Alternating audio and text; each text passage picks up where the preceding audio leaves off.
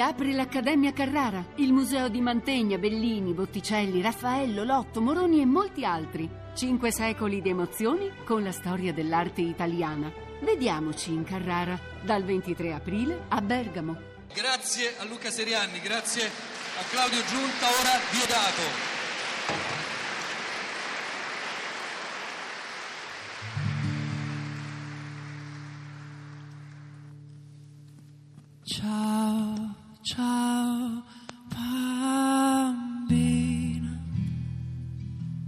Un bacio ancora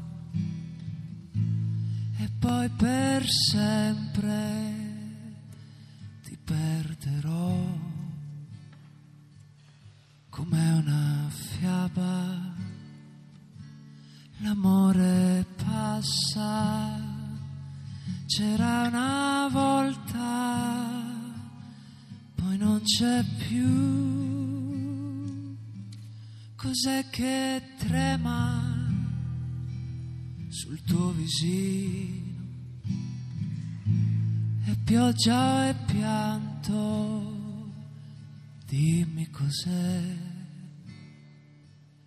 Vorrei trovare parole nuove, ma piove, piove nostro.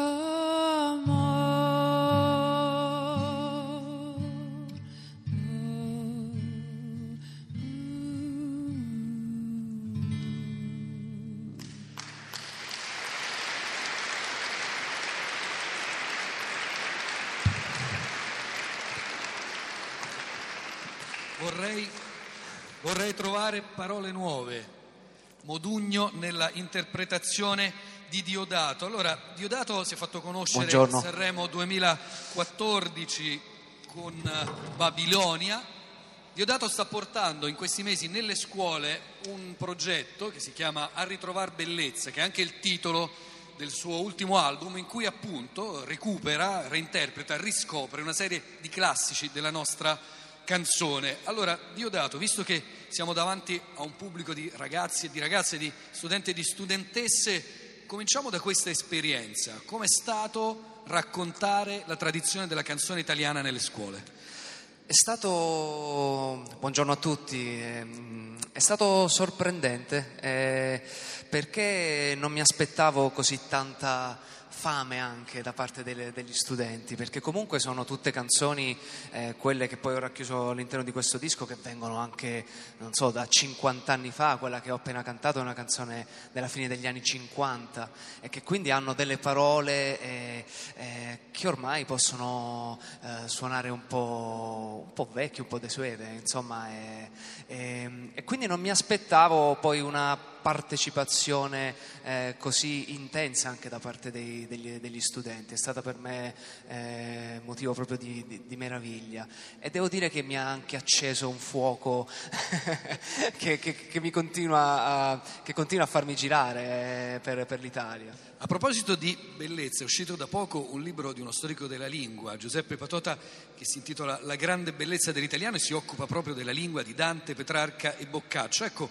questa grande bellezza della lingua italiana c'è nelle canzoni e in che cosa si apprezza di più?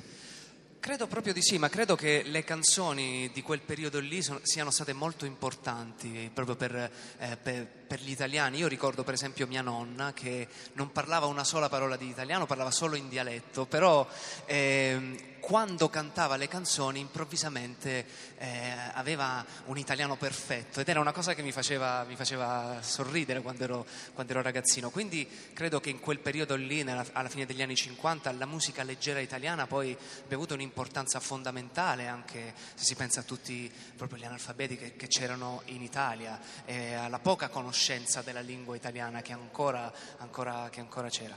Quindi credo poi rappresenti anche una, la, la grande poesia perché ehm, dire, eh, parlare di sentimenti come ad esempio l'amore, anche apparentemente eh, con questa, con questa leggerezza, con questa semplicità, in realtà è, è cosa ries- in cui riescono solo i grandi, i grandi poeti. Quindi A proposito di amore, ecco, troncamenti come Amor, per esempio a fine verso, l'abbiamo sentito in Modugno, e altre soluzioni come appunto il verbo messo alla fine del verso o il futuro messo alla fine del verso, erano davvero più frequenti nella canzone di 50 anni fa che nella canzone di oggi? Si usano ancora oggi? Danno fastidio? Non se ne può fare a meno?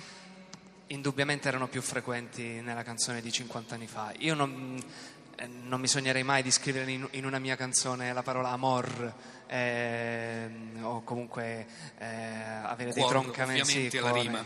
E, però devo dire che la cosa che sorprende è che non, e l'ho visto poi con questo, con questo, piccolo esperimento, con questo disco, risultano in qualche modo ancora attuali, sono davvero dei, sem- dei sempreverdi, no? sono eh, dei brani che ormai appartengono alla nostra cultura, alla, eh, alla, nostra tradizione musicale e quindi sono sicuro, ora non ho chiesto a loro di, di fare il coro finale, ma sono sicuro che, tutti avrebbero saputo concludere questa canzone di, di Modugno, che ripeto, viene ormai da 60, è una canzone che quasi 60 anni. Quindi... Prima diceva di questo sacro fuoco, di questa passione che si è accesa ricantando queste canzoni. Cosa ne ricava il Diodato cantautore per la sua produzione del futuro? Cioè, che tipo di ispirazione?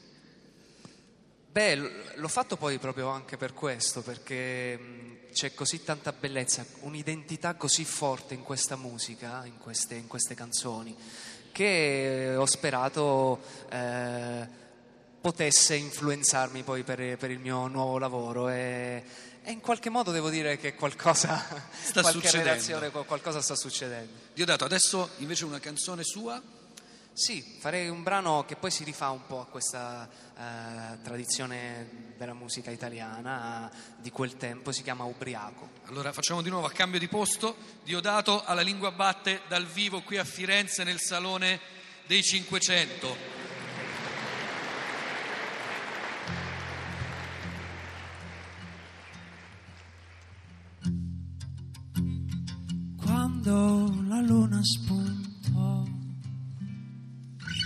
Ero già un fiasco di vino e dondolando su un ponte cantavo canzoni, chissà poi perché. Poi un tratto vide anche lei, di sola luna vestita, mi disse vieni avvicinati, vieni stanotte con te resterò. E c'erano le stelle a ricamare il cielo. Ed io come uno scemo non presi la sua mano. Scendevano le lacrime sul viso suo di proprio scemo, Dio che scemo, nemmeno le asciugai, ma ero ubriaco, ubriaco, ubriaco, ubriaco, ubriaco, ubriaco di me. Sì, forse solo